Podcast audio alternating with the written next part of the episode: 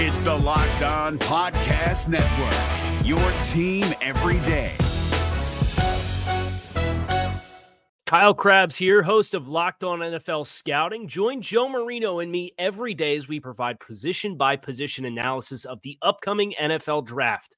Check out the Locked On NFL Scouting podcast with the Draft Dudes on YouTube or wherever you listen to your favorite podcasts. The gang's all here. Let's get into free agency for the 2023 Bengals. You are Locked On Bengals, your daily Cincinnati Bengals podcast, part of the Locked On Podcast Network. Your team every day.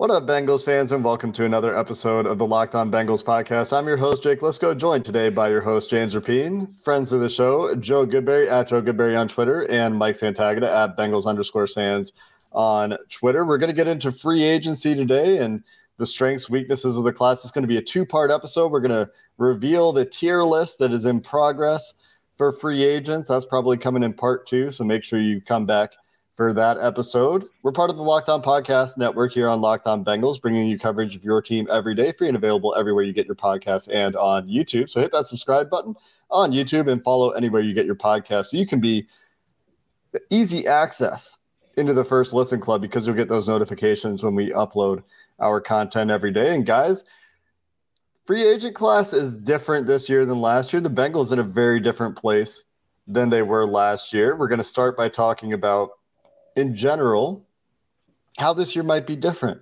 And we've heard from Bengals personnel staff talking about how this year could be different. They're going to be apparently trying to keep their own. They're dealing with Joe Burrow extensions, Tee Higgins extensions, big cash outlays for those two players. And the expectations are kind of that when we're looking at external free agents, maybe don't shoot quite so high. That's what we've talked about so far. But any team that's gone to the Super Bowl lately has had free agent additions that have been part of that run, as we've often observed. So, all those things in mind, what are initial thoughts? Let's start there. And James, we'll, we'll keep it with the original hosts here for a second. What are the initial thoughts about you know the Bengals' approach to free agency? I, I still hope they're aggressive, and that's my expectation. Now, that might not mean two signings or two uh, agreed to terms with two guys within like 20 minutes, like it was last year. I mean, how crazy was that with Alex Cappa and Ted Karras? I think it was a couple of hours, but it might not be that. But is it fair to expect a starting level offensive tackle in free agency? I think that's fair. Is it fair to expect them to retain a couple of the the free agent they're free agents, they're current free agents that are probably going to hit the market and, and, be available to sign with any team. I, I, think that's fair as well, along with, of course, an extension for Joe Burrow, and then we'll see on Tee Higgins. That's my expectation. What about you guys? Let's let's start with Joe. I guess we'll, we'll go in, in alphabetical order. Jay's uh, in front of S. So, Joe, what are your expectations going into this free agency class for the Bengals? It it's kind of an expectation and a hope that they stay aggressive. I feel like all the top teams will continue to be aggressive. They have the last few years. Free agency has really come from up maybe even five years ago, where it was like, be wary of the top guys there. They're available for a reason to, hey, there's bargain guys out there, or there are, there's going to be free agents out there that can help your Super Bowl caliber roster right now. And I've kind of grown – fond of the tier three guys. The Bengals have lived there. I mean, other than DJ Reader, they've made a lot of these second wave acquisitions in free agency. Maybe they don't happen on the first hour like the Alex. He, he was a tier three guy, but they targeted him, got him, and got an upgrade, even if you sign him early. Point is there, the tier three guys, and we're going to talk about tiers as we get into that later episodes, I'm sure, Jake and James. But uh, the idea there is can the value meet the production and the upgrade and the opportunity? And I think the opportunity is definitely there they might be value players as it is, and there's a few upgrade positions that they should be targeting and trying to help this team out. So yeah, I, I'm I'm hopeful. And that's a point that I think it was Sam Monson made recent guest on Locked On Bengals when we talked about the draft a little bit last week. The Bengals last year in particular didn't wait for wave two to sign the wave two guys. And that has served them pretty well. I mean, they've waited till wave two, obviously, as well in recent years to get those wave two guys, but those guys have hit, and that's been a big reason that they've been good. I mean, Chidobe Awuzie, eh, technically, is tier tier two, wave two kind of guy. He had huge upside as a young athletic corner, but was coming off a down year in Dallas. Vonn Bell wasn't a huge market for him when he came to Cincinnati. Hayden Hurst, another example where his market didn't materialize and he signs a one year prove deal with the Bengals. Mike, what, what would you like to add here as we head into this free agency period coming in a couple weeks? Yeah, it feels like uh, you really have to find the starters that are wide open. It, I think we all just kind of take for granted that Vonn Bell or some type of safety is going to sign there. But if you're going into the season or the draft with Tycen Anderson as your second safety, it's not great. You probably want to patch that hole with somebody in free agency, even if it's not even a tier three guy, if it's a tier four guy, just somebody that you feel confident going out there and taking snaps. Um, but to go with that, I I'm kind of with James a little bit where I kind of want to see him push the next year or two, the window before the Burrow contract hits. And I know that's kind of tough with the cash that's getting allocated uh, to Joe Burrow here, but man, I just can't stop thinking about adding like a Javon Hargrave type to the defense. And I know that's very unrealistic, but even like a David Onyemata, is that out of their price range because they're already paying all that to the defense? Just get an interior pass rusher because that's really what what was missing in that Super Bowl on defense, or in the Super Bowl, but uh, in the championship game on defense was to me the interior pass rusher because the second best pass rusher in that game was probably DJ Reader, and he's in nose tackle who probably shouldn't be taking those snaps.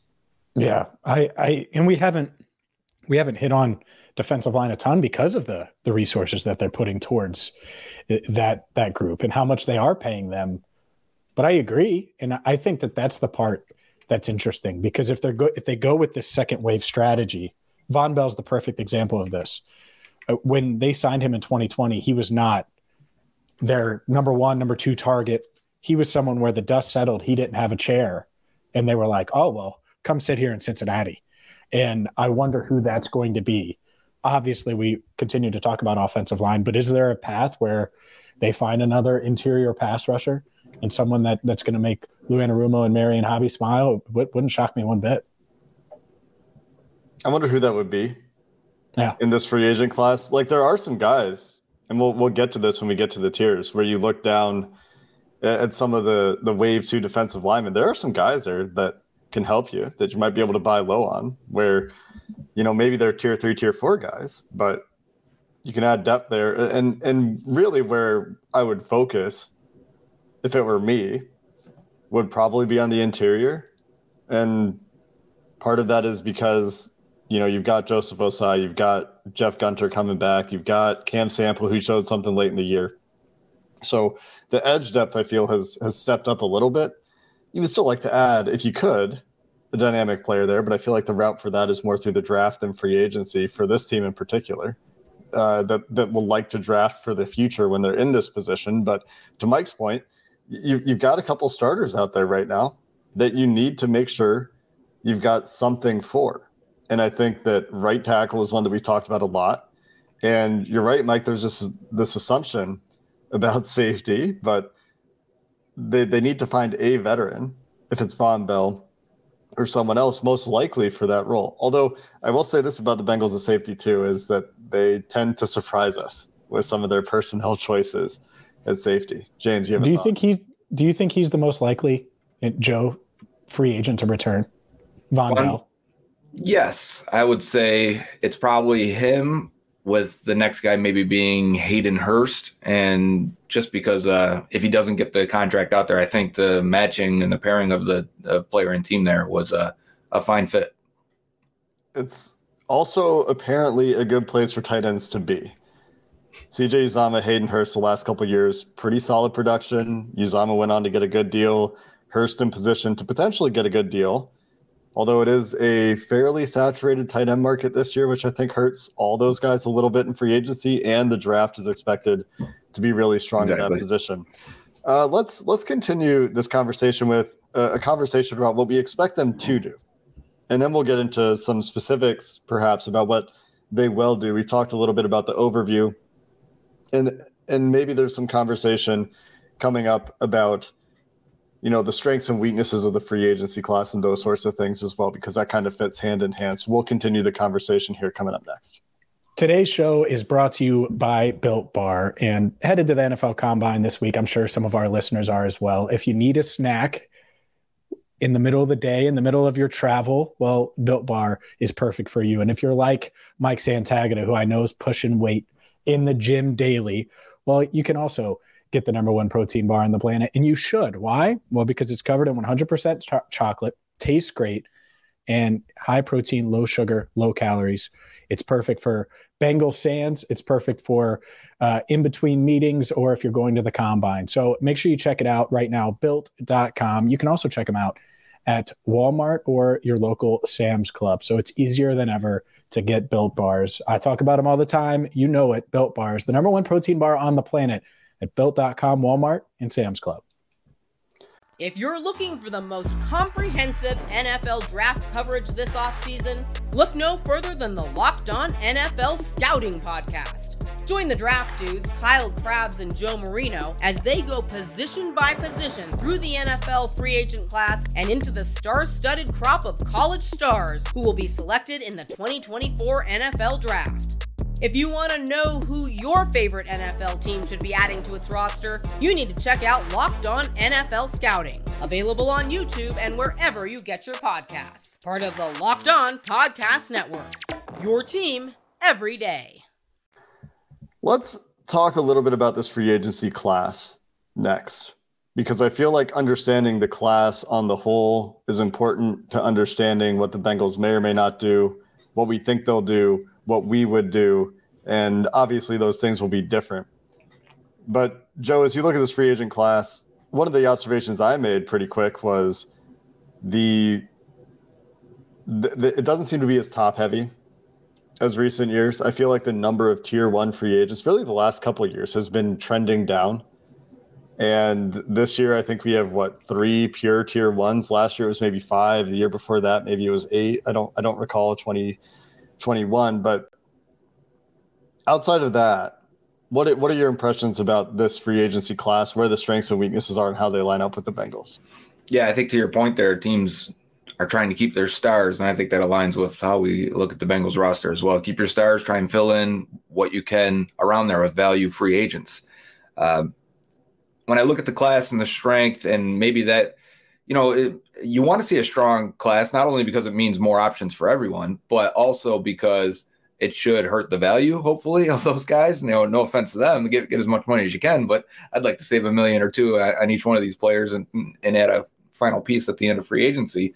But I, I think tight end is pretty strong. I think the offensive tackle class, while there's not a tier one guy, we don't even have a tier two guy, really, truly. I mean, Orlando Brown is maybe on a fringe of that, but it's a bunch of tier three guys that can come in and start for you. Alex Cappa level tackles, you know, I keep referencing him because we were happy with Alex Cappa. You get a guy that's, you know, in the second half of his 20s where the progression of an offensive lineman seems to hit their stride, and those second contracts can be really good at tackle and guard. And I think that's maybe a spot the Bengals want to dip into or could, and it have plenty of options. But I also think safety, and then a bunch of you mentioned it, and I'm, I'm glad you did in the last segment. But there's a bunch of tier three and tier four, maybe even tier five one year guys uh, on the defensive line at edge and interior, where I think mm-hmm. you can fill it in. Uh, I think there's a lot of value free agents in this class, and it, it's easy to say now because we still have two weeks and guys are going to resign or get tagged, and more resigning here to kill our value guys. But uh, I do think there, if it continues the way it currently is, I do think there will be a lot of options. And th- this is where they need to feast. Now is th- they're a destination for the first time in any of our lives, to be honest, and so they have to feast on that middle to end class. Everyone talks about how they have to draft well, absolutely but their free agent success put them in this position. And so hopefully they could continue to have that have that with some of these back end guys. They also, uh, Joe, just just to point out, and we'll get here when we talk about some of the uh, some of the players. Jawaan Taylor, Mike McGlinchey, solidly in that high tier two, like not quite tier two, but between two and three, the way it shakes out for tackles and some interesting names there. Mike, when you look at this class and thinking about the Bengals approach, what what are some of the areas where you think you, you could see this team going and and attacking in that wave two cl- part of the free agent class in particular? Yeah, I feel like the first one is you guys keep mentioning offensive tackles, and I don't think they're up in that Jawaan Taylor, Mike McGlinchey range. But. I would be surprised if they don't find somebody who's at least like a swing tackle level, a tier two, maybe the, the Jermaine Eluemunor's, but there's more than that. I know that becomes a hot name. He's got the, you know, he looks good. He's got PFF scores. He's uh, kind of the perfect guy. But you know, there's other guys too. There's uh, whoever out there, Billy Turner types that you feel okay if they're out there, if they have to be. I think it also might tell you what they might do in the draft if they're going for somebody who's higher up on that versus if they're going for somebody that you're like, oh, is he going to start the whole year type? But what they I'm sure they saw is that their depth eventually, and this would happen to most teams who lose three offensive linemen in a playoff run, their depth eventually got them. And that's what happened in the AFC championship game, even though it looked good against the Bills. So I, I would be surprised if they don't grab somebody at offensive tackle. Interior, I don't know. I don't think they go for anybody, even though there's some fun names to think about being added here. But yeah, when I'm looking at the offensive line specifically, I think that they're going to add somebody at that can play right tackle just because you don't know about La'el Collins' future. And I know you can save money if you cut him eventually when he's healthy enough to be cut. So it looks like that might be something that they would do. I'd also be surprised if they don't grab at least starting caliber safety and a tight end as well. Just somebody that can take snaps, especially tight end, because even if you draft Michael Mayer at 28, tight ends take a minute to develop. It's not usually a plug and play position, even if he seems pro ready. So having somebody there that can take those snaps while he develops and you can get him some opportune looks would be ideal. I think yeah, really I, the key is that the Bengals need to make sure that they play their playoff games on poor surfaces, snow or the Super Bowl surface, and then the offensive line is fine. Doesn't matter anymore. they also didn't Man. play Chris Jones. That Bills defensive line was uh, not the same caliber. Yeah, there's yeah. a difference there. No Von Miller is is a big difference, right? Um, as far as right tackle, I think what they do in free agency will tell us about La'el Collins. If they sign some swing guy that can play multiple spots but doesn't cost a lot, then La'el might be back next year and they might go that route. But if they go get, let's say Eluemunor, right? Let's say he gets a little more than projected and could, but the NFL might be lower on him than everybody else, like you said, Sands. So it, that part will be interesting to see. If if they go that route and they spend a little bit more, then maybe that's it, you know, for for La'el and Cincinnati. I will say of all the free agents, I would almost guarantee they sign a veteran tight end, whether it's Hurst, or someone. I agree with you. I think they definitely do.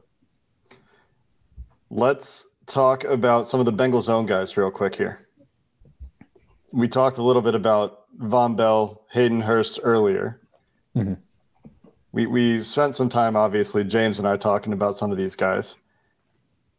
Who do you want the Bengals to bring back? Like, as you look at the Bengals guys that are free agents, Jermaine Pratt is a, a bit of a, a bit of a difficult one. Assume Jessie Bates is gone obviously, I think that if if we had a choice, we might try or have done things differently with Jessie Bates, right? But assuming he's gone, Joe, how is there, is there a guy that you know is under the radar that you would like to see the Bengals bring back, or is it really, you know, those top guys? And and if it is, then where do you come down on the Jermaine Pratt idea? Pratt's tough because it's a philosophical thing. Uh, because I think it's hard to pay a linebacker too much, especially one that doesn't rush the passer. And it's a strong linebacker free agent class. We didn't mention that, but if they wanted to replace with a cheap Sione Takitaki type, you could do that and spend a few million. But is Pratt going to get 12? Is he going to get 10 million? Is that too much? I think it could be too much if you're going to pay Logan Wilson as well, or, or at least attempt to. I think it could be too much if that's not how you want to build your team, you know, philosophically. When you go, when you approach your team, even I don't care if you're playing Madden or building a fantasy roster or whatever you're doing, you have to decide where you want to spend your resources and your most, most valuable resources. Do you want to do that at linebacker? When I think Akeem Davis Gaither was a very good prospect and has done nothing to say he's not going to be a fine starting player in the NFL. I think it, it, as long as he can handle the increased role, I think he should be fine, and you shouldn't have much of a drop off there. As much as I like Jermaine Pratt, now is there an underrated guy? Yeah, maybe it's like a Trey Flowers, maybe it's a Samaje Perine, but can you keep Perine and Mixon at a veteran salary? That's tough. That's hard for me to swallow philosophically as well. Uh, so I don't know if there is an underrated guy that I have to have. In fact, even with Hurst and Bell, I look at the free agent class, and if Juan Thornhill's there, I would be like, all right, I, will get younger, faster, and better in coverage. And I look at tight ends too, and I'd say if Hayden Hurst is going to get $8 million, I'd rather throw three and a half, again, same type of contract at Irv Smith and then draft a guy because agreed. I don't feel like it's if, if you overpay at for average, because like we said, the value when the Bengals sign these guys is they got good value in terms of money. If you now overpay at those same spots or at those positions, including linebacker, what are you doing? You're taking parts of the pie away from the rest of this potentially offensive line, defensive line, corners, whatever you value. You're now sacrificing something. Let's talk a little bit about Samaje Perine because I apparently think more highly of him than the rest of you guys do, marginally speaking. Uh, and there's there's a little bit of a Joe Mixon conversation here too that we can have, and then let's talk about maybe what we expect the Bengals to do. I think we've talked about it a little bit, um, but let, let's get into some some of those specifics to finish this part of the show coming up next. If you're looking for the most comprehensive NFL draft coverage this offseason, look no further than the Locked On NFL Scouting Podcast. Join the draft dudes, Kyle Crabbs and Joe Marino, as they go position by position through the NFL free agent class and into the star studded crop of college stars who will be selected in the 2024 NFL Draft. If you want to know who your favorite NFL team should be adding to its roster, you need to check out Locked On NFL Scouting, available on YouTube and wherever you get your podcasts. Part of the Locked On Podcast Network. Your team every day. All right, Jake. Samaje yeah. Perine let's uh let's dive into it. It's not much different in the tier list. It's not much. I checked different. to make sure. He, that was I was like, does he have to Perine as a three and a half or something? I, I did say it was marginally different. So yeah, it, it's very marginal. But to me, Perine's familiarity with the offense. He's a five, right? We're, we're in agreement yeah. here. He's everybody else. Three of us say yeah. five. Okay, just so yeah. the people here that aren't seeing the, the sheet. Yeah, we'll, we'll look at the sheet. But you guys all think he's a five, fungible resource, totally replaceable running back. To me, there aren't very many running backs that pass protect at the level he did. And he's not as dynamic as Giovani Bernard, who was really good in pass protection in that same role for the Bengals and, and add, added a little bit more dynamism to your offense. But I really like Samaje Perine's role in the offense. This, this pass heavy offense, this drop back offense. He was generally very reliable when he had to go back there and block. He was generally very reliable when they needed him to run the ball, when they needed him to catch the ball. And I, I recognize that some of that stuff is replaceable, but to me, the thing that elevates him compared to some other running backs that will be like the two and a half, two million dollar a year type running backs is that he pass protected at a high level and was trustworthy in that role. So, Mike, I know that for you, sorry, Joe, you have a comment. Why don't you I jump just, in here? I just want to say, like, all right, where's your line then? Uh, would you give him three and a half, four, four and a half million just for a, a two year deal, uh, you know, it, per year? My my line's probably around three million. Okay. Yeah, I mean, it, it I rec- that's why it's still not a three or whatever, right? Like, you wouldn't want to spend that much money on him, two and a half, three million Jake, is, let's go sign Samaje Perine to a three-year, twenty-one million dollar deal. No, that's the standard issue deal. For who? Bobby Hart's and, and, Preston Browns and John Miller's. Remember that? That was that's free agency. True. If you're new here, that is true. Mike, I know that you have a premium in terms of pass protection at the running back position. That's something that you're looking at. We've talked about running backs in the draft quite a bit, and we'll talk about them on this show in the future as well. But I was surprised, to be honest that his pass protection didn't get that half point bump from you. What what what's your thought there? Do you think that that is replaceable?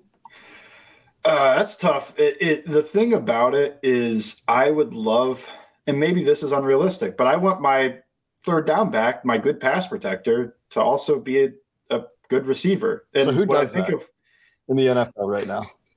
I don't know, like looking at cheap ones, like prime Latavius Murray could do that. Or Starting running backs do that. Yes, right some good starters. Jamal Williams does it. So there's a guy. But uh-huh. what I think of, I, I, can't get out of my mind with the Perine thing is he's the pass catching back. And then the most famous play in my mind is against the Titans where he drops the ball and hits it upwards to the cornerback for a pick six to get him back in the game. Yep. That is just what goes into my mind with Perine as a third down back. I know he's done such a good job with everything, but I, I don't know. Can't get that yeah, out of my mind. Screen for the touchdown versus he ran the screen the, the wrong way. Title game. Just, hey, that was awesome! what a play to get the whole, whole line to draw everybody the wrong oh way, God. and he goes that way. Now, I don't know if it's that replaceable, and maybe it's idealism to think that I could find somebody that could do his job and add more in the pass in the receiving game because I think there are a lot of people that look at backs that can pass protect like him as a hot commodity. Maybe the Bengals the past couple years have just kind of I, I'm taking it for, for granted. I think like yeah, you can find that guy because I haven't had to deal with watching mostly bad pass protection. They get Mixon off the field on those downs. So I don't know. You are kind of convincing to move it up half a tier to the four and a half, just a little bit, because I do think it's harder to find that I'm letting on. And the guys that typically do it well are not prime uh, if you're looking for cheap. It is like, why does Latavius Murray still have a contract? And it's like, because they trust him on third down. Why is Zeke on the field over Pollard all the time? Because they trust him on third down pass protection stuff. And neither of those guys at this point in their career are good receivers or at least dynamic. So that does stick in my mind as something. But then I watched like Roschon Johnson out of Texas. I'm like, this is just Perine that you can get in like the fifth round at 22 years old because he already does a great job in pass protection. He can lead block and all that other stuff. But he's more explosive. He is. He's more explosive too. That's what it's like. If I'm if Roschon Johnson's like a fourth round draft grade, then why is Perine like? Why would we bring him back at a premium? Because something similar. What, what did we just talk about with Joe Mixon before we started recording and his pass protection in college versus the NFL? It's true. That's, Mike wasn't here for that, was he? Oh, okay. Joe, what was what what did we talk about? Fill fill the people in. Yeah, I went back and looked at Mixon. Uh, because he was a great running back prospect. Yeah, he was there in round two for obvious reasons, if you remember. But uh, his pass protection was good at Oklahoma. He was a great receiver at Oklahoma. In fact, he was a good receiver this year. He just mm-hmm. they still don't trust him as a pass protector, and that's the the big issue. I think some of the ranking with Perine, and as as I'm listening to your arguments and I'm agreeing, you're not wrong on any of those. It's just how we value it. I wonder if it's the conflict in me of you can't have both of those guys again. Mm-hmm you can't just have Mixon and Perine and roll that out there again at any price. That's that's the part that makes it hard, and I think it is. It almost feels like a a package deal. I'm fine. Heck, put Perine as a, a fourth, the fourth tier if you want, and pay him three million for two years or three years if you have a rookie contract for, mm. for your other running back, not a. We have a superstar in Joe Mixon who doesn't play like a star anymore, and he just does. I know he had the five touchdown game, but he's just not that because if he was, you guys watch, star running backs are on the field on third down and making those explosive plays and and are able to pass protect and doing all those things, which we could easily turn this into a uh, a star running back argument, and that's what this this Bengals team could use. But it, it's not Mixon, and so I'm fine with bringing back Steady Perine, but not if you're paying him and paying Joe because you're probably at what 16 million 17 million per year for those two guys? And that's that should be one of the best running back tandems in the league and it won't be. So let's starting right tackle. Yeah. And it's paying it's paying Perine to not be the starter probably. Like he's probably not going to be the starter on first and second down so you're giving him three four million and he's just your third down pass protection guy really. It'd be curious to see what the contract would actually be for Perine if it is two and a half million a year versus four million a year. Like that's a big difference at the running back position in particular. It's not a big difference in the grand scheme of the salary cap, which is like two hundred and fifty million dollars. But for the Bengals, for the running back position, when as Joe says, if they were to free up ten million dollars from the running back position, that is a right tackle. Uh, let's talk about into what will they do. Let's get some predictions here for for the treatment of Joe Mixon and La'el Collins. Collins, a bit of a mystery, I think, to all of us, requires some speculation because you don't know how his rehab is going. You don't know what the prognosis is on the knee. We have heard nothing about that. Maybe a question for Duke Tobin uh, at the combine in a couple days here. We'll, Noted. We'll, we'll see if we can get that question in there about how he's doing and, and what the expectations are for his recovery. But what do you think? Joe, let's start with you. I think we, we went to Mike recently. How are they going to handle this? Aaron Jones, is that a blueprint for Joe Mixon? There's some differences because they restructured into void years there Yeah. in Green Bay, which is a little shocking in and of itself. But Joe, what do you think? Yeah, and I kind of want to wait to see what happens with Zeke Elliott as well because they could franchise Tony Pollard. And honestly, right now it's kind of flipped where the value of a franchise tag on running back, ten point something million for Pollard. Okay, you'll do that for one year, but what do you do with Zeke? Kind of, kind of a situation to watch as they try to figure it out. Do they just outright cut him or restructure into a manageable deal? Uh, and that's the thing. I think people say, well, we could just restructure this guy, that guy. You know, only some guys are available to either restructure, kind of almost rewrite their contract. Mixon is a guy that you could say, I mean, when you guys had Andre Perota on, he had a great suggestion and make it incentive based. Mixon bet on yourself here. You're still still 1,200 yard, 10 touchdown back here. You'll make your extra money and it just won't count against the cap.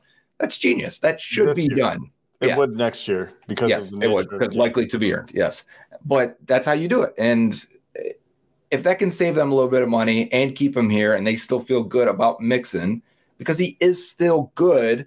I'm just not sure he's the best option for this offense, right? I'm just not sure he's exactly what they need to take this offense to the next level. If it was still a run heavy offense, I'd be fine with Joe Mixon. I'd actually like Joe Mixon still for the next two years at the value he's at. That's okay. I wouldn't be banging the table to get rid of him or even scouting running backs as much as I am. But uh, I do think something has to be done. You can't just let it go the way it currently is and just roll back out there, even with a drafted guy, and say, uh, we're fine paying Mixon $12 million this season. And then for La'el Collins, I don't think they have to make a decision now. I think you can go No. into free agency. If you say, hey, we want durability and youth for the first time at right tackle because we've tried Riley Reiff, he's gotten hurt. We tried La'el Collins, he's gotten hurt. Here's Jawaan Taylor, a guy who's played 99.9% of the snaps over the four years. We don't care that he, he might be a little overrated or in terms of, you know, it- that's tier three guys getting paid heavy in free agency. Fine, it is what it is. We're going to pay it and we're going to plug him in at right tackle. We're not going to worry about right tackle anymore at all. If he gets hurt, it'll be, you know, unpredictable at this point because he's been so durable. Things happen. But point is, then you cut La'el Collins. Then you do something with La'el Collins. If you don't find that guy in free agency and you got to go into the draft, fine. Maybe there's a guy in the first round that you think starts right away. Then you figure it out with Collins. If not, even if you're in round two or round three now with a tackle, well, then you may want to keep Collins and see what happens in camp. Maybe it's Publis situation for six weeks. We don't know yet. But point is, it gives you another option and raises the depth level of the offensive line. I think there's a, a good question there about the the Mixon scheme fit. It's something that I mentioned to Mike that I want to talk about at some point with, with Joe Mixon and the running back position. What would the ideal running back look like for this team if it's not, you know, the superstar? But like, what are the ingredients? You know, Bijan Robinson is an ideal running back for a lot of teams, for example. Yeah. But when you talk about the things that the Bengals need, if it's not the perfect running back prospect, what does that look like? Something that we can talk about at some point in the future. But that's going to conclude part one here of our free agency roundtable. We're going to get into the tier list a little bit in our next episode, talk a little bit about what we would do if we were the Cincinnati Bengals in the next episode. And in addition to, I'm sure, some tangents about players like Samaje Perine or Vonn Bell or Germaine Pratt, because that seems to happen organically. So we'll continue this in part two coming your way tomorrow here. And until then, we appreciate you listening to the Locked On Bengals podcast. Who Dey, and have a good one. Is your team eliminated from the playoffs and in need of reinforcements? Maybe it's time for a rebuild, or maybe they're just a player or two away from taking home the Lombardi Trophy. Either way, join Keith Sanchez and Damian Parson for Mock Draft Monday on the Locked On NFL Draft Podcast. They'll tell you which college football stars your team will be taking in the 2024 NFL Draft. Check out Mock Draft Monday on the Locked On NFL Draft Podcast, part of the Locked On Podcast Network. Your team every day. If you're looking for the most comprehensive NFL draft coverage this offseason, look no further than the Locked On NFL Scouting Podcast. Join the draft dudes, Kyle Crabbs and Joe Marino, as they go position by position through the NFL free agent class and into the star studded crop of college stars who will be selected in the 2024 NFL Draft. If you want to know who your favorite NFL team should be adding to its roster, you need to check out Locked On NFL Scouting, available on YouTube and wherever you get your podcasts. Part of the Locked On Podcast Network. Your team every day.